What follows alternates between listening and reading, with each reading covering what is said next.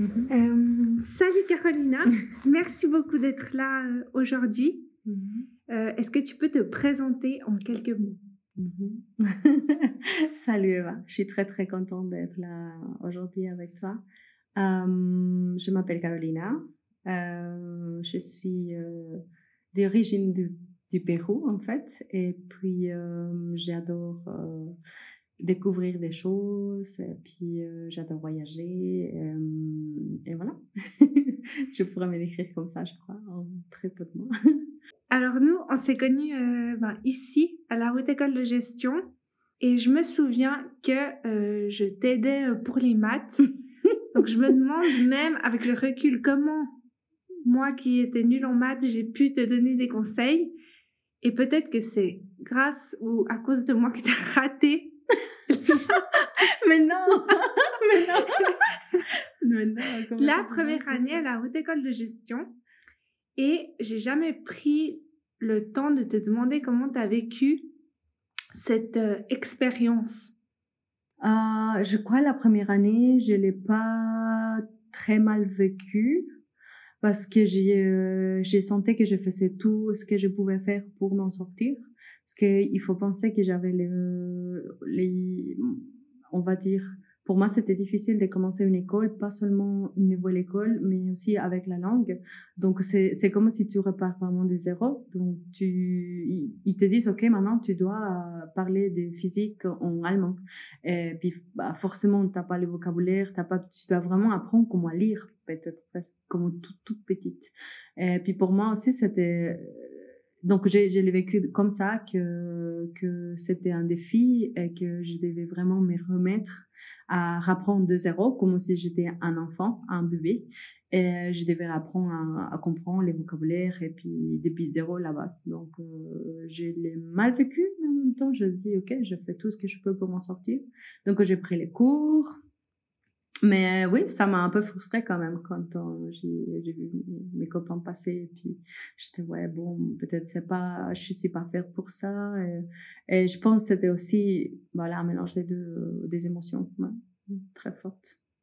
Je sais qu'à un moment donné, donc plus tard, tu as donné une, as participé à une conférence ici. Mmh et puis tu avais commencé ta présentation par comment un échec à la haute école de gestion m'a fait créer mon entreprise. Mm-hmm. Est-ce que tu peux euh, parler euh, de ça?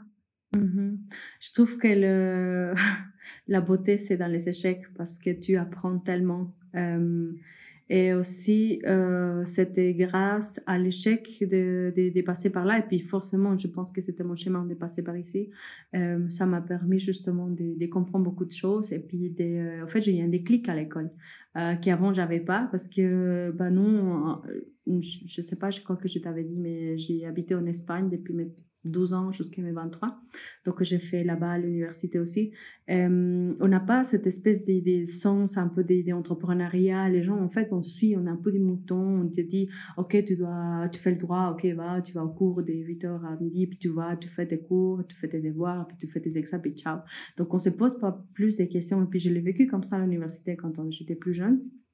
Donc, quand j'arrivais ici à Fribourg, avant, j'avais déjà essayé de rentrer dans l'école de tourisme financière, mais ils m'ont dit non parce que je devrais faire tous les crédits.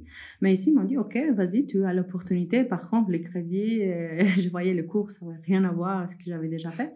Mais euh, pour moi, c'était une opportunité de dire, oh, mais, en fait, c'est trop bien, c'est trop cool, c'est une école de, de, business, une école qui va m'apprendre peut-être des autres choses. Puis je l'ai vu comme ça. Et je me suis dit, OK, euh, je me suis vraiment imprégnée. Je me souviens, en cours, on avait des, des histoires ou des, des, grosses entreprises. Et je disais, non, mais il y a des gens qui créent ça, des gens qui pensent à ces détails, à ces choses. Et puis, pour moi, c'était un, déclic, en fait, que ça existait. Puis j'ai commencé à lire sur les entrepreneurs, sur les, sur les entreprises locales, sur plein de choses qui s'est passé autour de l'école. Et puis, petit à petit, je me suis vraiment, euh, voilà, mis dans la, dans la route un peu sans, sans, le, sans le vouloir de l'entrepreneuriat. Puis c'était juste grâce à l'échec. Euh, euh, et parce que je ne voulais pas finir euh, barista chez Starbucks toute ma vie, de dire, OK, j'ai envie de faire quelque chose pour moi. Parce que à mm. côté des études, tu travaillais donc dans un, un, coffee shop. mhm. où tu faisais toutes sortes de cafés. Et puis, je me souviens que pendant les, les cours, tu parlais de l'organisation, comment lisser les horaires, ça m'a, resté en tête. De, avais l'air quand même d'être euh, déjà à fond dans le café, en fait. Oui, en fait, si tu veux, j'ai euh, toujours eu, euh, dans ma famille, ils travaillent toujours dans, la restauration et puis dans l'hôtellerie. Euh, ils m'ont beaucoup appris depuis que j'ai 15 ans, j'ai travaillé dedans. j'ai eu une bonne. Ma, ma maman, c'était vraiment une bonne, bonne école parce qu'elle elle était très sévère avec moi. On était. vraiment, j'ai une discipline au boulot c'était d'avoir beaucoup de services, être très aimable avec les gens. Euh, elle m'a vraiment beaucoup, beaucoup appris. Euh, et voilà, pour moi, c'était quelque chose qui est devenu très naturel. Et ensuite, quand j'ai... Euh, en fait, moi, je voyais Starbucks parce qu'à cette époque-là, j'avais trouvé le boulot déjà en Espagne. Et je le, voyais vraiment comme quelque chose de super. C'était une entreprise jeune et cool. il y avait des baristas. Et, on n'avait pas les horaires embêtants de la, restauration en Espagne, donc très tard. Euh, des gens qui venaient euh, vraiment embêtés. C'était vraiment autre chose. C'était vraiment quelque chose un peu plus moderne. Puis j'ai visé là-bas. Et après, j'ai rentré à travailler en Espagne. Et puis, c'était justement grâce à avoir ce travail là-bas qui m'a permis, en fait, de trouver le même boulot en Suisse quand j'ai parlé pas la langue. Parce que c'est, c'est quand même un business qui est très standardisé. Donc, tu n'as pas besoin de savoir parler. Tu apprends par cœur, par cœur le, le code des boissons et puis tu le fais. Mhm. Donc euh, après, ici en Suisse, c'était pour moi un, peu pas facile, mais c'était quand même une aide pour pouvoir m'intégrer bien et puis pouvoir apprendre la langue sans, sans dire, OK, j'ai en plus de ça apprendre tous ces recettes par cœur et puis faire ça. Donc euh, ça, ça m'a beaucoup aidé euh, à voilà, avoir le job et puis vraiment m'immerger dans le, dans le monde du café en fait. Et puis, ben, justement, en parallèle, quand j'ai commencé l'école, j'étais déjà gérante. Donc, ça m'a aussi permis d'avoir des autres connaissances un peu gestion d'équipe ou vraiment tout est ça. J'avais 23 ans et je gérais une équipe, je me sentais gênée en fait. Parce que mm-hmm. souvent j'avais des gens qui étaient plus âgés que moi. Et, bon, pour moi, c'était quand même quelque chose assez important et j'ai beaucoup mm-hmm. appris, ça m'a beaucoup appris sur les personnes. Et voilà, comment gérer des horaires ou comment gérer les gestions des conflits. Parce que je trouve dans les, dans les travails, c'est le plus compliqué, c'est les facteurs humains et les relations. Donc, euh, ouais, on apprend ça pas mal. Et après, le café, il est juste venu, euh, il était toujours là en fait, mais, mais plus spécifique, le café, c'était là où, on a eu le déclic avec euh, le Starbucks. Ouais. Mhm. Et puis, donc, après les examens, donc la, la haute école de gestion, ben, c'était fini. Mhm. Tu as fait quoi? À ce moment-là, je me suis effondrée en larmes, j'étais dépressive. et puis mon mari, il m'a dit, Carolina, mais arrête de pleurer. Euh, c'est pas grave. Euh, si tu as tellement envie de faire quelque chose, fais-le toi-même. Euh, fais un site internet, vends des choses sur internet. je dis, OK, je vais le faire. Arrêté de pleurer. J'ai dit, OK, je vais le faire. Et ça a commencé, c'est parti de là, de l'idée de faire un site euh, internet. J'ai fait les erreurs des débutants, de commencer par là. Hmm, malheureusement, bon, on a le tout côté. Alors, deux questions, mais tu voulais vendre quoi? Euh, Du café. Ah, du café, toujours Toujours du café, parce que je me suis dit, euh, qu'est-ce que je sais faire, que je peux faire, en sachant que au moins ça sera bien fait. Donc, je me suis dit, ah, le café. C'était OK, j'ai dit OK, c'est un site web, donc tu n'as pas besoin vraiment à, payer un loyer, euh, tu n'as pas des coûts fixes, donc euh, je pense que ça peut le faire. Et puis c'est tout est parti de l'idée de faire une petite marque, des cafés, et puis la revente sur Internet. Sans aller dans la profondeur où après on s'est embarqué jusqu'à la jungle, et puis avec toutes les familles et tous les concepts qu'on a maintenant. Mais c'était, à la base, c'était ça, tout simple. Mhm. Et puis pourquoi tu dis j'ai Erreur de débutant, j'ai commencé par le site internet? Pourquoi?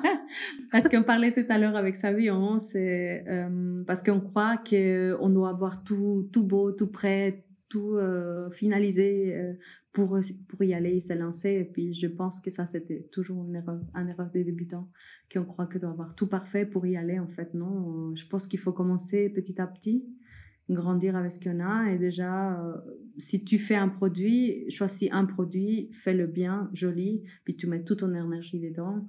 Et te développer autour de ça, c'est plus euh, intelligent et puis enrichissant parce que tu es vraiment focalisé sur quelque chose que tu peux bien faire.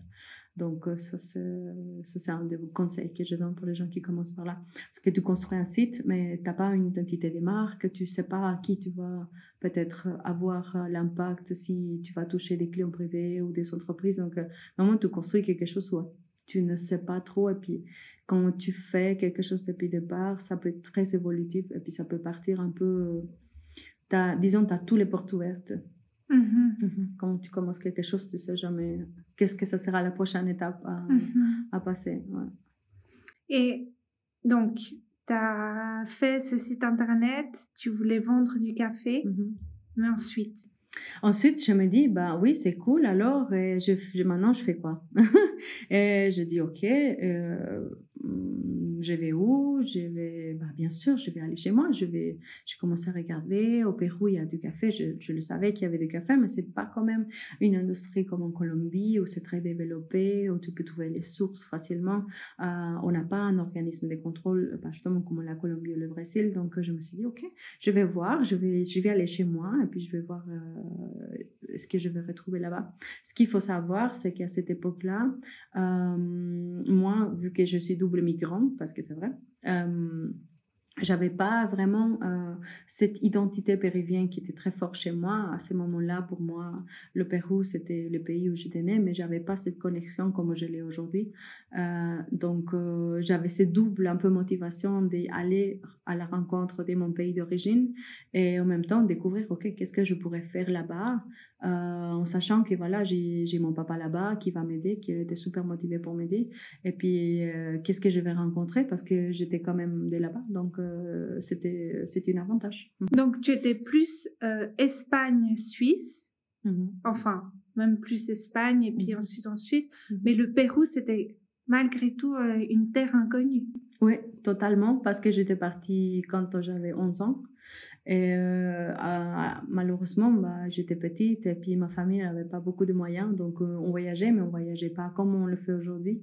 Euh, donc, je connaissais Lima un petit peu et puis quelques villages du nord et du sud. On était à la, plage souvent, mais vraiment tout près de la maison. On n'était jamais parti à la jungle ou aller à Cusco. Ça, c'est vraiment des choses que dans ma tête, c'était trop pour les gens qui avaient un peu les sous. c'était pas pour moi. Alors, du coup, je ne connaissais pas trop le pays euh, finalement. Je me suis dit, OK, c'est l'opportunité pour y aller. Ouais. Tu as pris ton billet d'avion? Oui, j'ai pris mon billet d'avion. Laurent, et, mon mari, il m'a dit, OK, go, c'est ce que tu veux faire. Il faut, faut, faut tout donner. Et puis, j'ai dit, OK, cool. Et mon papa, il était partant pour, pour la folie.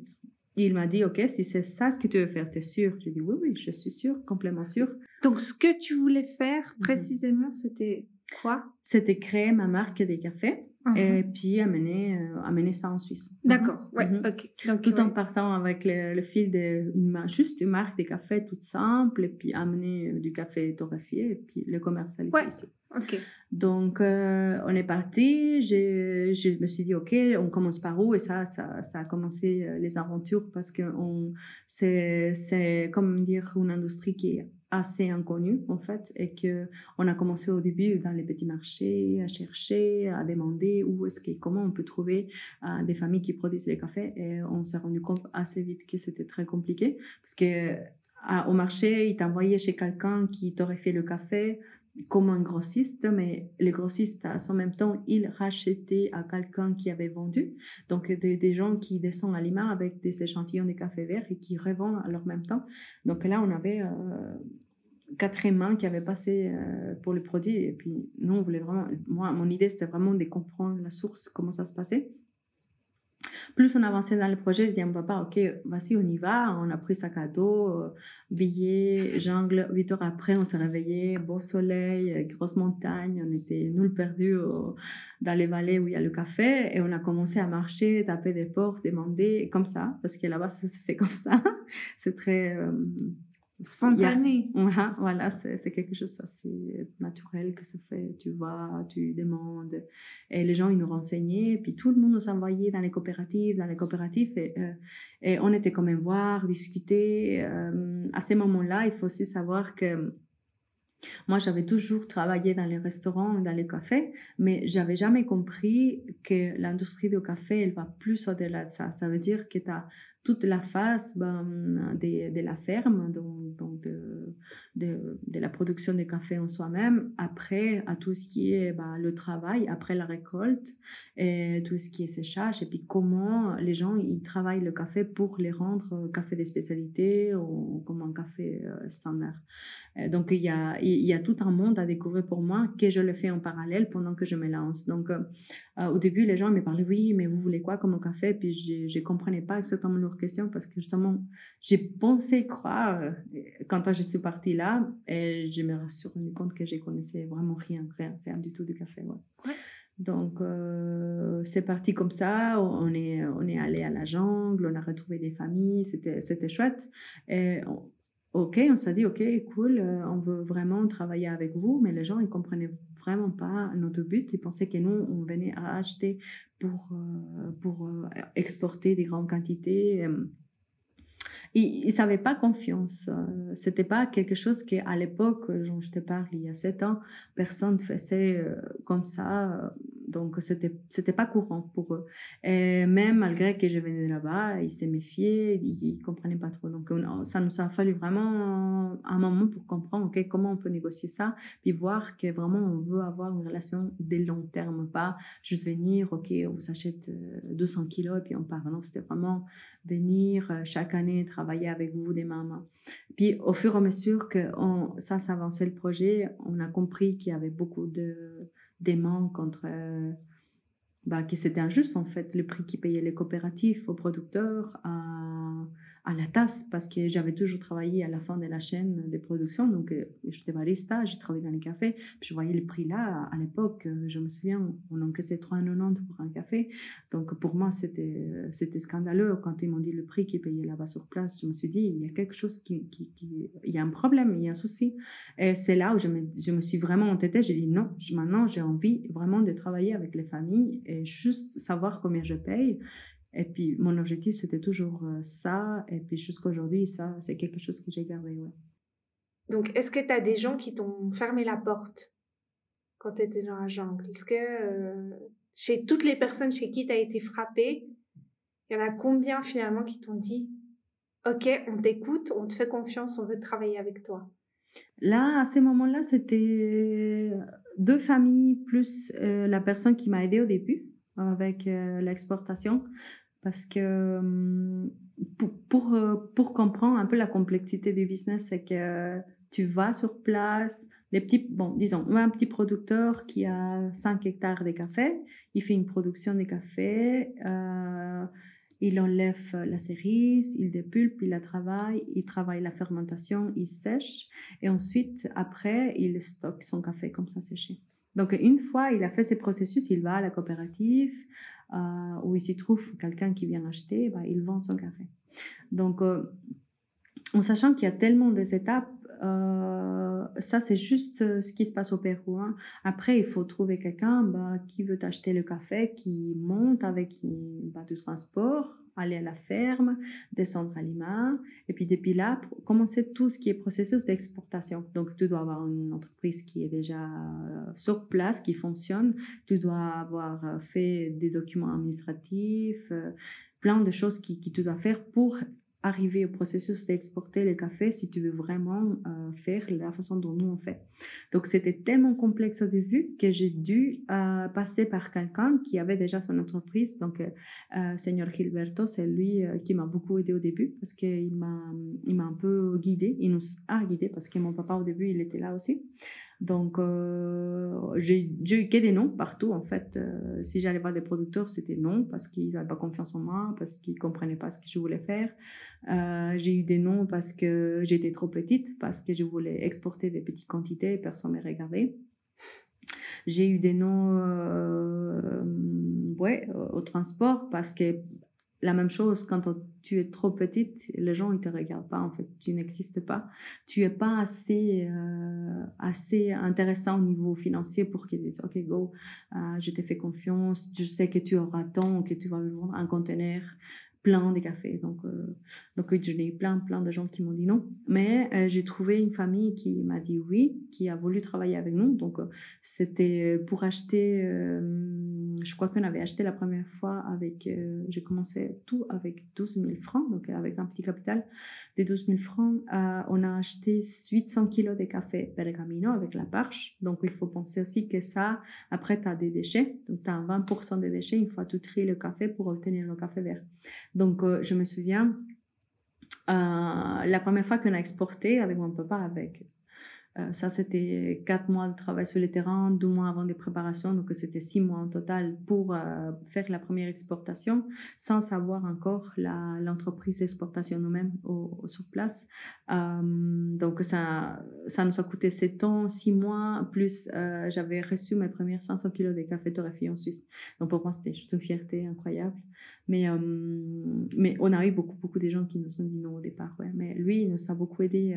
Bah, justement, il nous a prêté un peu ces services d'entreprise pour pouvoir partir, nous, avec notre propre café que nous avions acheté, nous, nous avions acheté directement en ferme, donc on savait combien de prix on avait acheté, on savait à qui on l'avait acheté, que tout ce que je voulais faire, mais on a dû vraiment se battre et, et passer euh, mille, mille épreuves sur place. On a eu euh, des problèmes au transport parce qu'il y a beaucoup de, des routes qui sont pas conditionnées, l'infrastructure elle est pas terrible. Donc, on a eu le camion qui était coincé avec le café, beaucoup de pluie. Euh, une fois, ils nous ont mis des, des, cailloux dans le café aussi. Donc vraiment, on a, on a tout eu la première fois. C'était quand même des épreuves, euh, ouais, assez dures. Et à un moment donné, tu t'es pas découragé, tu t'es pas dit c'est trop dur, euh, je vais vendre euh, autre chose ou au, départ? Au, départ, dans ces débuts où tu as retrouvé du, des cailloux dans ton dans le café, mhm. euh, les routes, etc. Mhm. Oui, j'en ai eu plein de fois. Je me dis mais pourquoi je fais ça?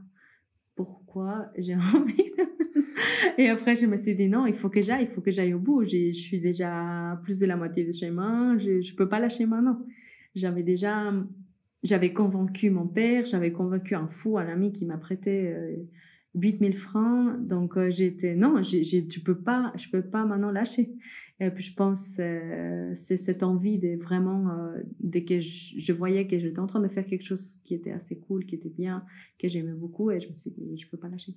C'était hors question. je ne pouvais pas. Mhm. Je me souviens qu'on avait parlé justement des débuts, qu'on t'avait euh, prêté, euh, donc euh, on avait investi dans ton projet, mais tu m'avais dit que tu avais fait une erreur. Mhm. Est-ce que tu veux en parler et peut-être sensibiliser les gens qui commencent dans leur entreprise?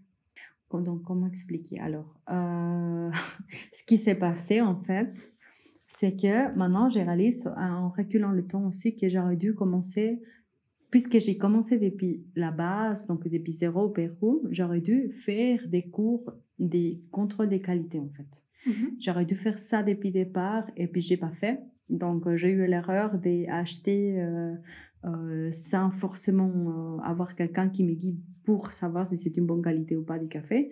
Donc, j'ai acheté du café qui était de mauvaise qualité. Et puis, je savais que ça allait pas passer le contrôle. Euh, et puis, donc, j'avais mis la moitié de mon argent, euh, ces 8000 francs, je les avais mis dessus. Donc, j'avais 4000 francs. À l'époque, c'était beaucoup parce que c'était presque tout le budget pour, pour le projet. Donc, euh, j'ai réussi, j'ai retrouvé quelqu'un qui achetait ça pour la vente nationale et puis je peux au moins récupérer une partie dessous. Donc après, euh, en même temps, mais c'est clair, là, j'ai perdu des kilos entre temps.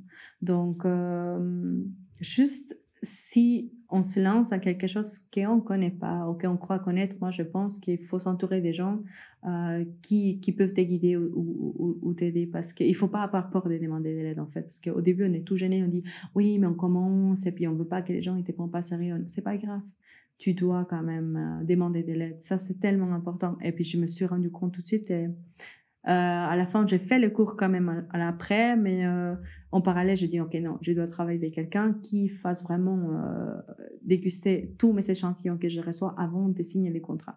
Parce qu'on peut croire, on peut faire confiance, et puis comme je dis, comme bon père vient, si je ne les vois pas, je ne les crois pas. Donc, au Pérou, ça fonctionne comme ça. Euh, et puis, je pense, dans le monde du business, c'est la même chose. Donc, on peut te donner la parole de, oui, on va, on va s'engager à faire ci, on va te donner telle qualité, mais il faut toujours euh, se méfier et puis dire, OK, je, je te fais confiance comme tu m'as fait confiance, mais je dois quand même faire analyser l'échantillon pour être sûr que, voilà, que c'est euh, dans la qualité qu'on veut acheter parce que pour moi, dans ma tête, c'était hors des questions d'acheter du café de mauvaise qualité ou des baskets. Non, je voulais vraiment partir avec un super produit, euh, avec une espèce vraiment des, des, euh, forces par rapport à la, transparence du produit, la traçabilité et puis la qualité. C'était mes, mes, deux choses importantes au départ. Donc, pour sélectionner, à part euh, quand on allait chercher les producteurs, pour sélectionner toujours le, les familles avec qui on voulait travailler, c'était vraiment Hum, il y avait des conditions pour moi que c'était juste important. Genre, par exemple, qu'ils avaient de l'eau potable dans la ferme, euh, qu'il n'y avait pas d'enfants qui travaillaient dans les fermes. Euh, c'était nous et seulement nous qui ont payé directement euh, via leur, leur banque euh, directement faire un, un virement bancaire à eux-mêmes, soit au père des familles, soit des enfants, mais vraiment que je ne voulais pas passer par, euh, voilà, là c'est la coopérative, je paye à eux, et puis c'est eux qui reverseront. Donc vraiment, c'était, j'avais certaines conditions pour moi qui étaient importantes au départ. Euh, et puis d'ailleurs, on les garde toujours parce qu'on travaille toujours comme ça, mais ça, j'ai appris alors, parce que c'était énorme pour moi le budget de départ, et je voulais pas tout perdre à cause ça. Mais j'en ai eu des moments où je me suis dit, là, j'ai tout perdu, je vais faire quoi? Je, peux m'arrêter parce que euh, ah, je me souviens vraiment, j'étais sur la terrasse, j'ai fumé, j'ai fumé, parce qu'à l'époque, j'ai fumé beaucoup. Et ma, tante, elle m'a dit, Carolina, parce que nous, en espagnol, on a une phrase qui dit, tu fumes comme une chinoise on, euh, quand on fait faillite. Elle m'a dit ça, puis j'ai fumé, j'ai fumé, j'ai pensé, mais elle a tellement raison, j'ai fumé. Jusque j'ai trouvé une solution, mais oui, ça m'est arrivé. Moi, alors, je t'ai connue à la haute école de gestion avec les cours de maths. Ensuite, je me souviens, je venais au Starbucks t'acheter euh, des cafés. C'est toi mhm. qui le préparais. Puis petit à petit, j'ai vu tes... Je me souviens, je t'avais acheté aussi un café moulu, puis on voyait la famille mhm. qui travaillait pour toi. Mhm.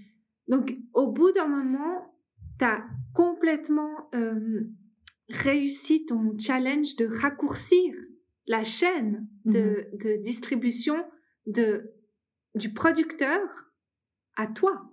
Ouais, ça c'était génial. Je trouve que ça a été, on l'a, on l'a fait quand même très vite parce qu'il faut dire, mon, mon, papa, c'est vraiment la personne clé. Euh, chaque fois que les personnes ils me disent, ouais, mais Carolina, tu devrais euh, aussi faire avec le café du Brésil, avec le café euh, du Kenya. J'ai dit non, parce que je peux pas faire la même chose. Pourquoi? Parce que tu as besoin de quelqu'un qui, qui est sur place que tu fais plein confiance et qui va surveiller parce que malheureusement il faut quand même faire un suivi il faut, faut être derrière il faut regarder que tout soit en ordre et, et, puis ça je pourrais pas faire ailleurs donc c'est c'est difficile de, de, de, de, suivre ce schéma si c'est pas comme ça.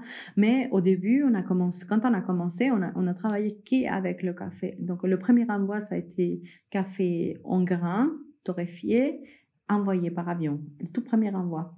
mes premières 500 kilos de café qui arrivaient à Zurich, aller partir avec la voiture, aller charge, en plein de fierté. Waouh, c'est incroyable ce que j'ai réussi à faire parce que je l'avais fait moi-même, donc personne qui m'avait aidé. Vraiment, je me souviens la galère d'aller à la ferme, aller chercher ça, et puis j'étais heureuse. Puis il y avait tout ce travail derrière, pas seulement ça, logistique, sinon toute la création de, des étiquettes, la création du branding, la création des couleurs, euh, qu'est-ce que je voulais montrer, qu'est-ce que je voulais pas dire. Donc il y a eu une évolution aussi avec le packaging et tout ça euh, que je trouve extraordinaire. J'adore, c'est la partie un peu artistique des créations que j'adore de l'entreprise. Euh, donc au départ, c'était ça. Euh, on est parti après avec euh, le café torréfié, on l'a envoyé par avion, donc on a envoyé un peu plus de quantité. Chaque fois, c'était on vend, on réinvestit en entreprise et on rachète du stock. Donc toujours, on a eu ce tourment comme ça. Euh, malheureusement, on n'a jamais eu besoin de, faire l'appel à la banque ou demander du crédit. Donc on a toujours été autofinancé. C'était assez sain. Euh, et je me souviens, d'un moment, j'ai dit à Laurent, écoute, non, là, euh, je pense que c'est le moment de, le faire nous-mêmes, quoi. Je veux dire, euh, ça fait déjà quelques années qu'on fait, et puis il faut faire le pas. Donc pour nous, c'était un gros challenge parce que, bah, bien sûr, tout nous, on avait une structure qui était faite pour travailler avec les cafés torréfiés, avec des délais. Donc on avait toujours un peu des... une, partie logistique à respecter. Donc là, on partait avec le café vert. Euh, aussi, l'échéance, elle, elle, est plus longue, donc tu travailles avec la matière qui n'est pas transformée, donc tu n'as pas cette perte un peu des qualités euh, avec le temps. Donc, euh, c'était, c'était génial pour moi de, de, dire, OK, je vais faire le pas. Et puis, c'était un immense pas parce que euh, déjà, le transport, on pouvait le faire aussi en bateau, donc sans, ça prend deux, trois mois en arriver là. Donc, pour moi, c'était super. Et puis aussi, de, de, nous-mêmes, avoir le pouvoir de, de dire, OK, euh, on torréfie tant par semaine, on sait qu'on a tant à faire. Et puis, ce café, il est stocké vert, donc il ne se perd pas. Donc, la fraîcheur, la, la, on a augmenté la qualité. Et puis, euh, l'approvisionnement, il était moins, moins tendu parce qu'avant, on travaillait avec du café euh, torréfié. Et puis, bah, quand on n'en avait plus, on n'en avait plus. Donc, il fallait attendre deux, trois mois euh, pour que le café il arrive en bateau. Et puis, on a toujours essayé de faire qu'un envoi par année. Donc, mmh. euh, des côtés un peu mmh, aussi avoir moins d'impact euh, pour les transports, donc euh, moins polluer. Pour moi, c'est important aussi de faire, OK, non, on fait une fois, on fait bien, on se fait envoyer, après on est tranquille, on le fait nous-mêmes petit à petit. Donc ça, c'était aussi un peu l'évolution de, de, de, comment on a travaillé. Après, on a sous-loué un, un torréfacteur à, au chocolatier, un, très bon ami à Richard Voldry, puis la chocolaterie des Gruyères. Donc, on a sous-loué le, le, torréfacteur de lui, on les payait par batch torréfié. Euh, et ensuite, on a dit non, mais ça va pas le faire. En fait, on est là toute la journée à aller, à aller squatter le torréfacteur. et puis, on s'achetait un. Mais ça a été vraiment tout des petits pas, des petits pas bien réfléchis. Et puis, euh, et j'ai toujours pris le plaisir de le faire. Donc, c'était, petit à petit. C'est à quel moment que tu as eu un signal de l'extérieur qui te disait, ben, ce que tu fais, c'est bien. Nous, on y croit, on l'achète. Euh, c'est à quel moment où tu as des partenaires qui ont commencé à te faire confiance? Mm-hmm. Combien de temps déjà après que tu sois allé dans ces jungles au. Pérou et puis, euh, comment ça s'est passé? Mmh Alors, oui, c'est vrai, quand tu commences dans un espèce de marché hyper concurrentiel comme c'est le café, euh, à l'époque, je me souviens, quand on a commencé, ça n'existait pas. Donc, j'entendais beaucoup parler des responsabilités sociales, des entreprises sociales, mais pour moi, ça ne veut, rien dire, en fait. Et puis, une fois, euh, j'ai rencontré quelqu'un ici qui était lié à l'école. Assadé, qui, euh, qui, était, qui faisait son doctorat à l'université et qui, est, qui, qui me parlait sur ça parce que ça croisait dans un événement. M'a dit, mais en fait, toi, euh, tu fais de l'entrepreneuriat social. Et moi, je dis, hein? Qu'est-ce que ça veut dire ça? J'étais super intriguée parce que je connaissais pas le mot. Et, et elle, m'a commencé à expliquer. Et puis pour moi, en fait, dans ma tête, c'était juste normal parce que j'ai toujours eu cette envie dans moi d'aider les gens. Et quand j'étais jeune, j'avais 18 ans, j'avais envie de changer le monde. Puis une fois, euh, je me suis mis une claque et puis j'ai dit non, ça va pas marcher, ça va pas le faire. Je peux pas, je peux pas aider tout le monde parce que tu peux pas. Voilà. Donc je me suis dit ok, je focalise cette envie que j'ai un jour je ferai quelque chose je vais créer je voulais créer toujours un hôtel. Donc, dans ma, tête, c'était un hôtel. Et je vais engager les gens, je vais faire des travaux communautaires, ça va, je vais aider les gens de mon pays. Donc, toujours cette idée en tête.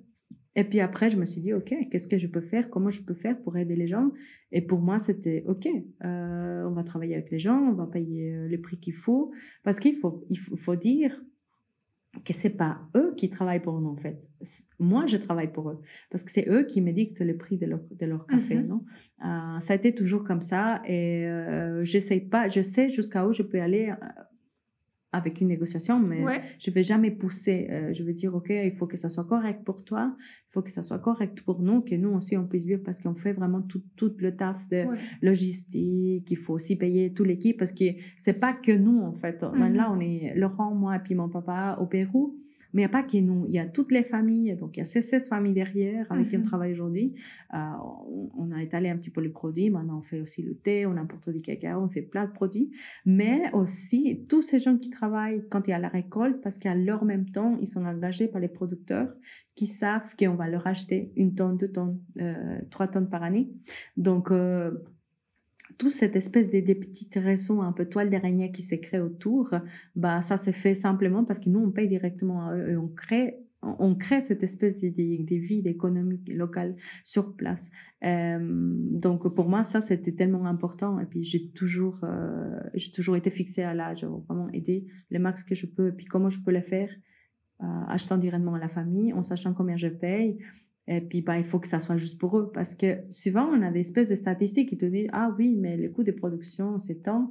Euh, mais c'est pas la même chose. C'est pas la même chose au Pérou, c'est pas la même chose au Kenya, c'est pas la même chose en, en Indonésie. On n'a pas les mêmes coûts de production. Donc, comment savoir si la personne vraiment, elle peut s'en sortir en vendant un kilo de café une fois produit? Parce qu'il y a un énorme travail derrière, c'est juste qu'on ne le voit pas en fait. On est tellement déconnecté avec la matière. Donc, euh, tu vois pas ces processus, ok, récolte, mais c'est pas la récolte quand tu veux, c'est vraiment le café, il est là, la cerise, elle est là, tu dois y aller. Tu peux pas dire, ah non, mais attends, euh, dans une semaine, deux semaines. Non, non, c'est là et c'est là. Et puis si tu les prends pas, bah, c'est pourri et puis c'est la mm-hmm. marchandise que tu peux pas vendre. Donc, tu as vraiment des temps à respecter et puis tu as besoin du monde, et puis tu as besoin du monde, il faut payer. Et après, il faut voilà, bien savoir fermenter pour que tes cafés ne pourrissent pas. Euh, donc, vraiment, le standard des cafés de spécialité, il est quand même assez, euh, assez important. Et, puis, voilà, tu dis, OK, tout c'est tout simple, acheter direct, un parc direct. Et j'ai toujours le dit, je le pense encore aujourd'hui. Donc, en fait, si tu avais attendu d'être prête, mhm. donc tant pour la formation que pour ton site internet, etc., aujourd'hui, tu n'aurais pas commencé. Non, j'aurais pas commencé parce que j'ai toujours pensé qu'avoir un diplôme c'était important pour lancer quelque chose. Et, finalement, je pense que c'est une personne motivée, elle peut faire tout ce qu'elle a envie. En fait, tu as tout à ta main. Euh, il faut avoir la passion et puis l'envie. Euh, quand tu te lances dans une aventure où tu, où tu ne sais pas, parce que c'est complètement inconnu, l'entrepreneuriat c'est inconnu total, il faut être prêt à, en fait, à dire, OK, c'est cool, je peux gérer toutes les situations. Puis il faut pas se lancer si tu euh, vraiment pas confortable dans le, dans le non-savoir, en fait, parce que tu as tous les jours quelque chose qui t'arrive et que tu peux pas tu peux pas avoir le contrôle en fait.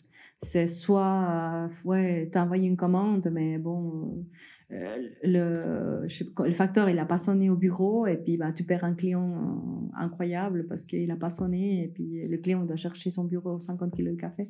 Donc je le perds et donc ça ça dépend pas de moi. Donc il faut aussi voir les choses un peu avec euh, c'est une activité qui bouge tout le temps en fait. T'as rien de statique dans l'entrepreneuriat.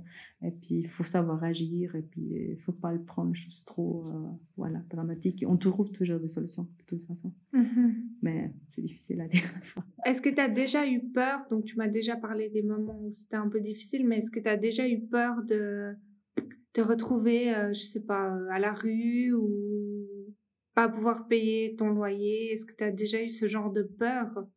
Mmh euh, non, je crois pas. Je crois pas que j'ai eu ça peur.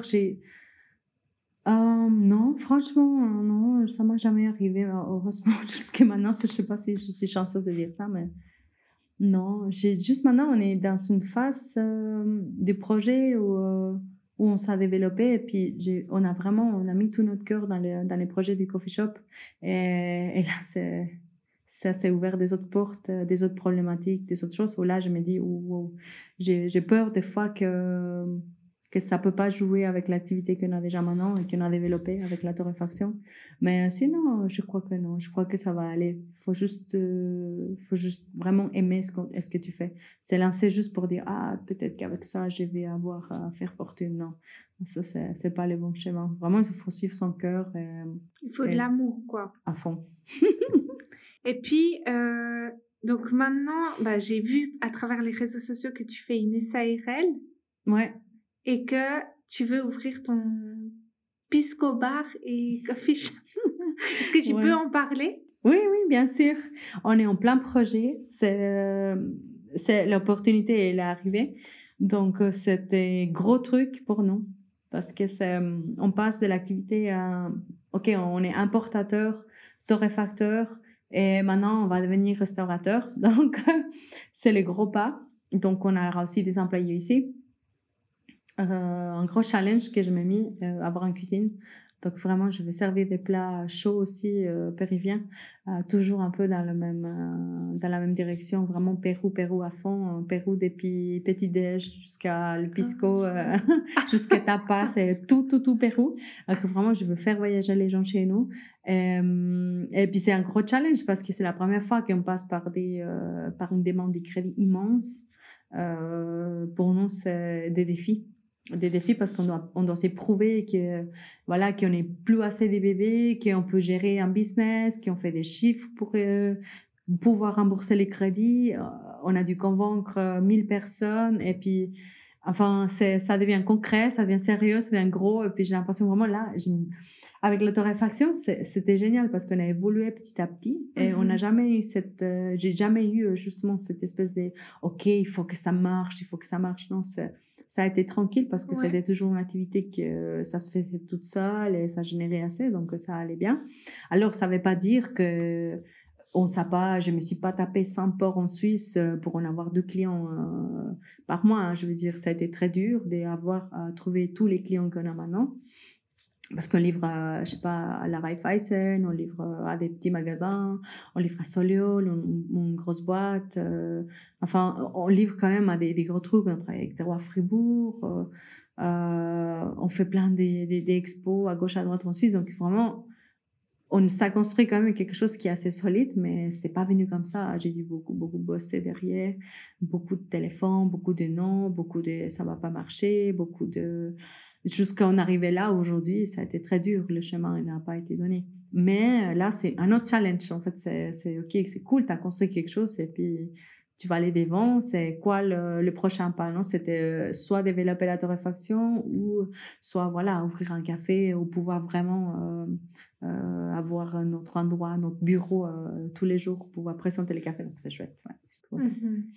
Comment est-ce que au Pérou c'est c'est vu? Donc toi tu es avec euh, donc ton mari qui a joué aussi le support et qui est mm-hmm. aussi dans l'entreprise et qui a tout autant euh, je pense son rôle avec toi.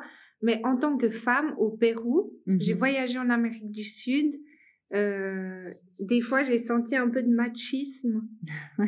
Comment c'est vu cette situation de femme entrepreneur? Est-ce que toi, tu as déjà senti des choses ou... Mhm.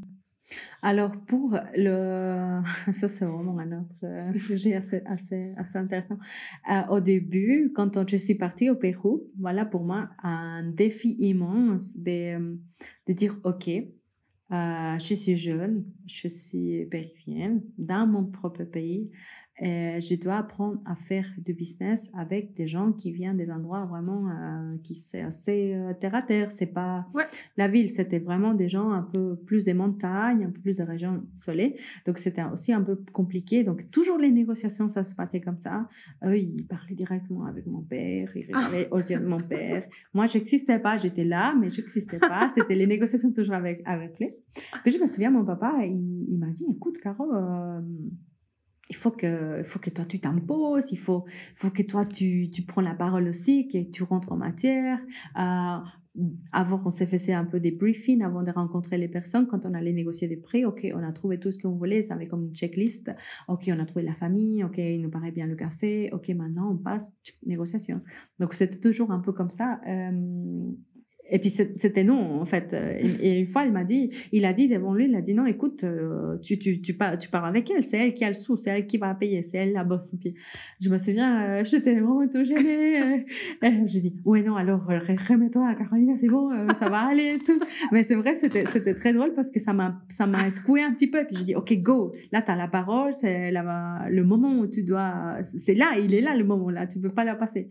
Donc, ouais, c'était, pour moi, c'était tout une découverte parce qu'il m'a beaucoup euh, appris bah, justement euh, comment parler euh, aux hommes dans un milieu très patriarcal. Parce que le café, c'est pas, c'est pas qu'une personne, deux personnes, c'est souvent des familles qui gèrent leur propre ferme.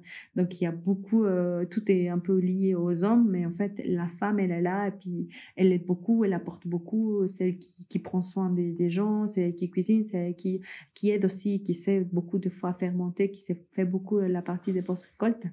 Mais on ne lui donne pas peut-être assez des... On ne met pas assez sur la lumière, euh, les femmes là-bas.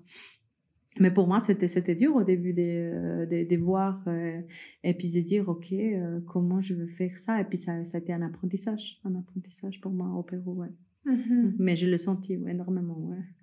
Et partout hein, où, où, j'ai allé au début, euh, quand tu commences à parler, tu sens déjà le, regard. Ouais. Et puis, euh, bah, je t'ai connue dans donc, toutes les étapes.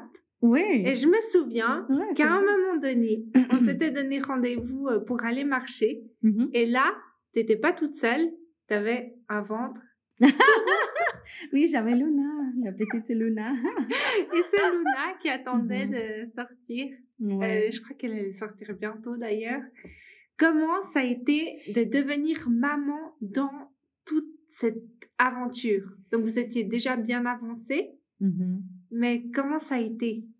C'était une folie parce que j'ai eu trop peur.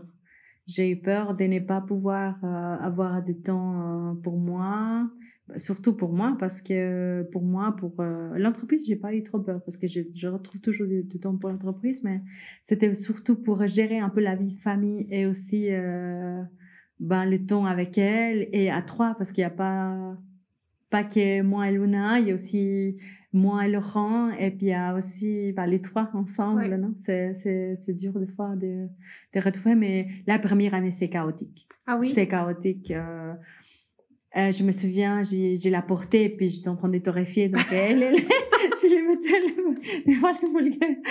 les non, il y a ouais, des, euh, des familles comme ça pour qu'elle n'entende pas. Ou, elle, elle était en portage, puis j'ai, voilà, j'ai travaillé, quoi, parce que j'avais pas, j'avais pas autrement. Et, euh, et non, en fait, Luna, elle m'a donné trop de force, en fait, pour, pour continuer. Et puis, pour euh, je voulais vraiment lui montrer et je veux toujours d'ailleurs le, faire ça qu'elle voie qu'on nous montre dans la vie tu sais ils nous disent toujours oui tu dois faire des, des, diplômes tu dois faire ça tu dois être bien. Non mais en fait les gens ils s'oublient de nous dire il faut que toi tu trouves quelque chose qui te fait heureux. Et, et si moi j'avais eu ça quand j'étais jeune je crois que pour moi ça aurait changé beaucoup de choses dans ma vie. Mm-hmm. euh, mais malgré ça je suis contente du parcours que j'ai eu mais mais je trouve qu'aujourd'hui, je fais quelque chose que j'aime tellement que j'ai pas l'impression de travailler. Donc vraiment, je me lève le matin et puis je pense déjà, oh, je vais me faire ça comme test aujourd'hui. J'ai reçu ces geishas, ces cafés. Euh, je dois écrire à ces clients pour envoyer ces échantillons. Et, et puis c'est toujours, il y a toujours quelque chose qui me passionne. C'est ça, euh, que je ne sais pas qu'est-ce qui va m'arriver dans la journée. Et le mot de création de tout le temps. Et puis, c'est pas seulement le café, c'est aussi tout ce que tu peux développer à, côté. Et puis, je veux que Luna, elle, elle, voit ça aussi, euh, qu'on est heureux, en fait, que je me lève tous les jours, je suis vraiment contente d'aller, d'aller faire ce que j'aime faire, quoi. Puis, c'est le café, puis tout ce qu'il y a autour. Et aider les gens, parce que ça, franchement, je trouve c'est, c'est génial de pouvoir aller sur place, euh, qu'eux-mêmes, ils te disent, euh, mais euh, regarde, euh, est-ce qu'on a fait qui t'invite à la ferme, que tu restes et que j'ai vu l'évolution vraiment de, il y a trois ans à, avant Covid et puis maintenant, l'année passée, j'étais au Pérou pour visiter les fermes après la pause des Covid. C'est extraordinaire. J'ai vu l'évolution justement des, des, comment ils ont grandi eux-mêmes. Ils se sont achetés leur propre torréfacteur. Ils ont construit des routes pour aller jusqu'au village. Donc vraiment, tu vois l'investissement. Tu dis non, mais tout c'est ce que bah, ça, ça génère la vente et puis euh, les gens aussi, parce qu'il faut que les gens y croient en toi. Les clients, ils viennent chercher chaque semaine, donc ils te font confiance quand même. Euh, et puis, ben, que ça se retourne à quelque chose du bien et, et, j'adore. C'est euh, ça que j'allais te demander, c'est donc, est-ce que tu as vu une évolution chez les 16 familles avec qui tu travailles? Donc, effectivement, en collaborant ensemble et en essayant voilà, de que chacun soit gagnant, mmh tu as remarqué que eux, ils pouvaient aussi donc améliorer leurs conditions. Euh, et, et, finalement, c'est ce que je voulais aussi te dire, c'est que, par exemple, si moi, je consomme du café en Suisse, égal, quelle mmh marque, mmh moi, j'aurais tendance à penser que, voilà, ça n'a pas d'impact. Mais en fait, ce que tu fais ici en tant que personne, ça a l'impact, ça peut avoir l'impact dans le monde tant négatif que positif. Mhm. Je ne dirais pas dans le monde, mais en tout cas au Pérou, oui. Ouais. ouais. De, Parce que Je le crois vraiment et je le... et, je le fais pour ça, en fait, parce que je le vois qu'on crée vraiment de l'impact. Et, et en fait, je crois qu'il n'y a pas de reconnaissance, il n'y a pas de salaire qui pourrait payer ça, en fait. Euh, on, se dit, OK, j'ai fait quelque chose, mais c'est pas seulement cool, en fait, j'aide des gens. Et, ça, c'est devenu, c'était un déclic après, quand on, parlait avant de, à quel moment tu t'as compris, j'ai compris vachement après, en fait. C'était Assadé qui m'a parlé de ce terme, et puis j'ai commencé à regarder, et puis je dis, ah, mais en fait, ok, j'ai l'impact, ok, ok, cool, j'ai des gens, j'ai compris pas mal de choses, mais c'est vrai que tu le vois pas tout de suite, tu le fais juste parce que tu as envie de, voilà, tu crées quelque chose, et puis après, ça devient petit à petit quelque chose que tu, ça développe toute seule, et que tu remarques que tu as un impact, et que, que tu peux changer la vie des gens. Mm-hmm. et, et, puis je trouve ça, c'est mon, mon meilleur cadeau euh, en, tant que femme, euh, déjà, bon, femme, migrant, et puis euh, je me sens fière parce que je peux aider les gens là-bas, et puis aussi créer l'impact ici, amenant ça, parce que les gens, ils sont hyper contents de voir, ah, bah, tu, as, tu viens du Pérou, tu travailles avec le café de ton pays, tu as cette vision vraiment un peu, voilà, j'ai travaillé avec le Pérou pour ça, ça, ça et ça. Et voilà, bientôt, donc on aura aussi des employés, c'est génial. Je, moi, j'adore. Je suis trop contente de pouvoir transmettre ça. c'est ce que j'allais te demander. C'est par rapport à l'avenir. Maintenant, mm-hmm. vous êtes euh, donc vous avez plusieurs projets mm-hmm. euh, où on pourra vous retrouver euh, plus dans l'avenir. Ouais. Je pense qu'on on aura un matelas derrière dans le vestiaire, on devra dormir là. Mais oui, les débuts, ça va être un peu, je pense, euh, voilà, comme tout, quand tu commences quelque chose, tu as beaucoup de là, beaucoup derrière, beaucoup suivi. Mais euh, on fait en sorte, avec tout l'apprentissage qu'on a eu avec Viajero déjà, et puis euh, avec toute l'expérience de Laurent qui, qui avait eu avec la boulangerie, on essaye, on va essayer de faire le meilleur possible. Mais c'est sûr que j'ai juste une envie, c'est de transmettre en fait ce que je sais faire aujourd'hui. Euh, et c'est pas que le café ou bien le Pérou, c'est vraiment euh, juste voilà donner donner envie aux gens euh, de d'offrir un sourire parce que c'est gratuit, parce que euh, voilà on est là, on est vivant, on a, la santé et puis qu'est-ce qu'on veut de plus quoi? Genre on fait quelque chose qu'on aime donc j'ai vraiment envie de partager ça avec les gens.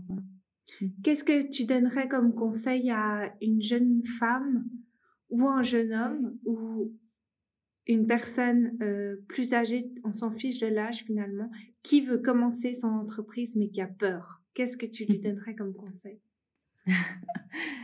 Euh, Qui a peur de se lancer? Qui a peur de tout Ouais, là, mais c'est normal d'avoir peur, je le dirais. C'est normal parce qu'on serait fou si on n'aurait pas peur. Mais euh, il faut pas que la peur te bloque. Il faut juste commencer. Euh, commencer tout basique, tout petit, pour que ne, te fasse pas peur. Vraiment, euh, commence. Euh, ok, tu dis, je commence pas mon site, c'est pas grave, commence par ton site, mets un produit, fais ta pub, fais tout autour de ces produits, juste un ou deux produits maximum. Vraiment, minimise les choses pour, pour vraiment avoir le contrôle au début et tout ce que tu fais, fais-le à fond. Il faut pas que tu dises, ah oui, bon, là, j'ai commencé, peut-être que j'ai fait autre chose à côté ou j'ai créé des autres produits. Non, non, vraiment, si tu fais un ou deux choses, va à fond. Et quand tu penses que tu as fini, tu n'as pas fini, va de nouveau à fond et puis refais-le encore une fois parce qu'on on finit pas toujours d'ouvrir des portes parce qu'après, il y a des opportunités qui viennent. Euh, quand on se lance euh, dans un business, il y a toujours des petites choses. Ouais. Donc, il faut pas avoir peur. Commencer petit, bien. C'est tout le conseil que je peux donner. Est-ce que tu veux rajouter quelque chose? Non, je veux juste te dire merci et que je suis très très contente d'être là aujourd'hui et partager l'expérience. J'espère que je peux aider les gens et que si quelqu'un a besoin de quoi que ce soit, qu'il soit au niveau entrepreneurial ici en Suisse ou à Fribourg, avec grand plaisir, il peut me contacter. Mhm. Ok, alors je mettrai tes contacts et puis, euh, et puis voilà. Merci, pour tout. merci, à toi, Eva.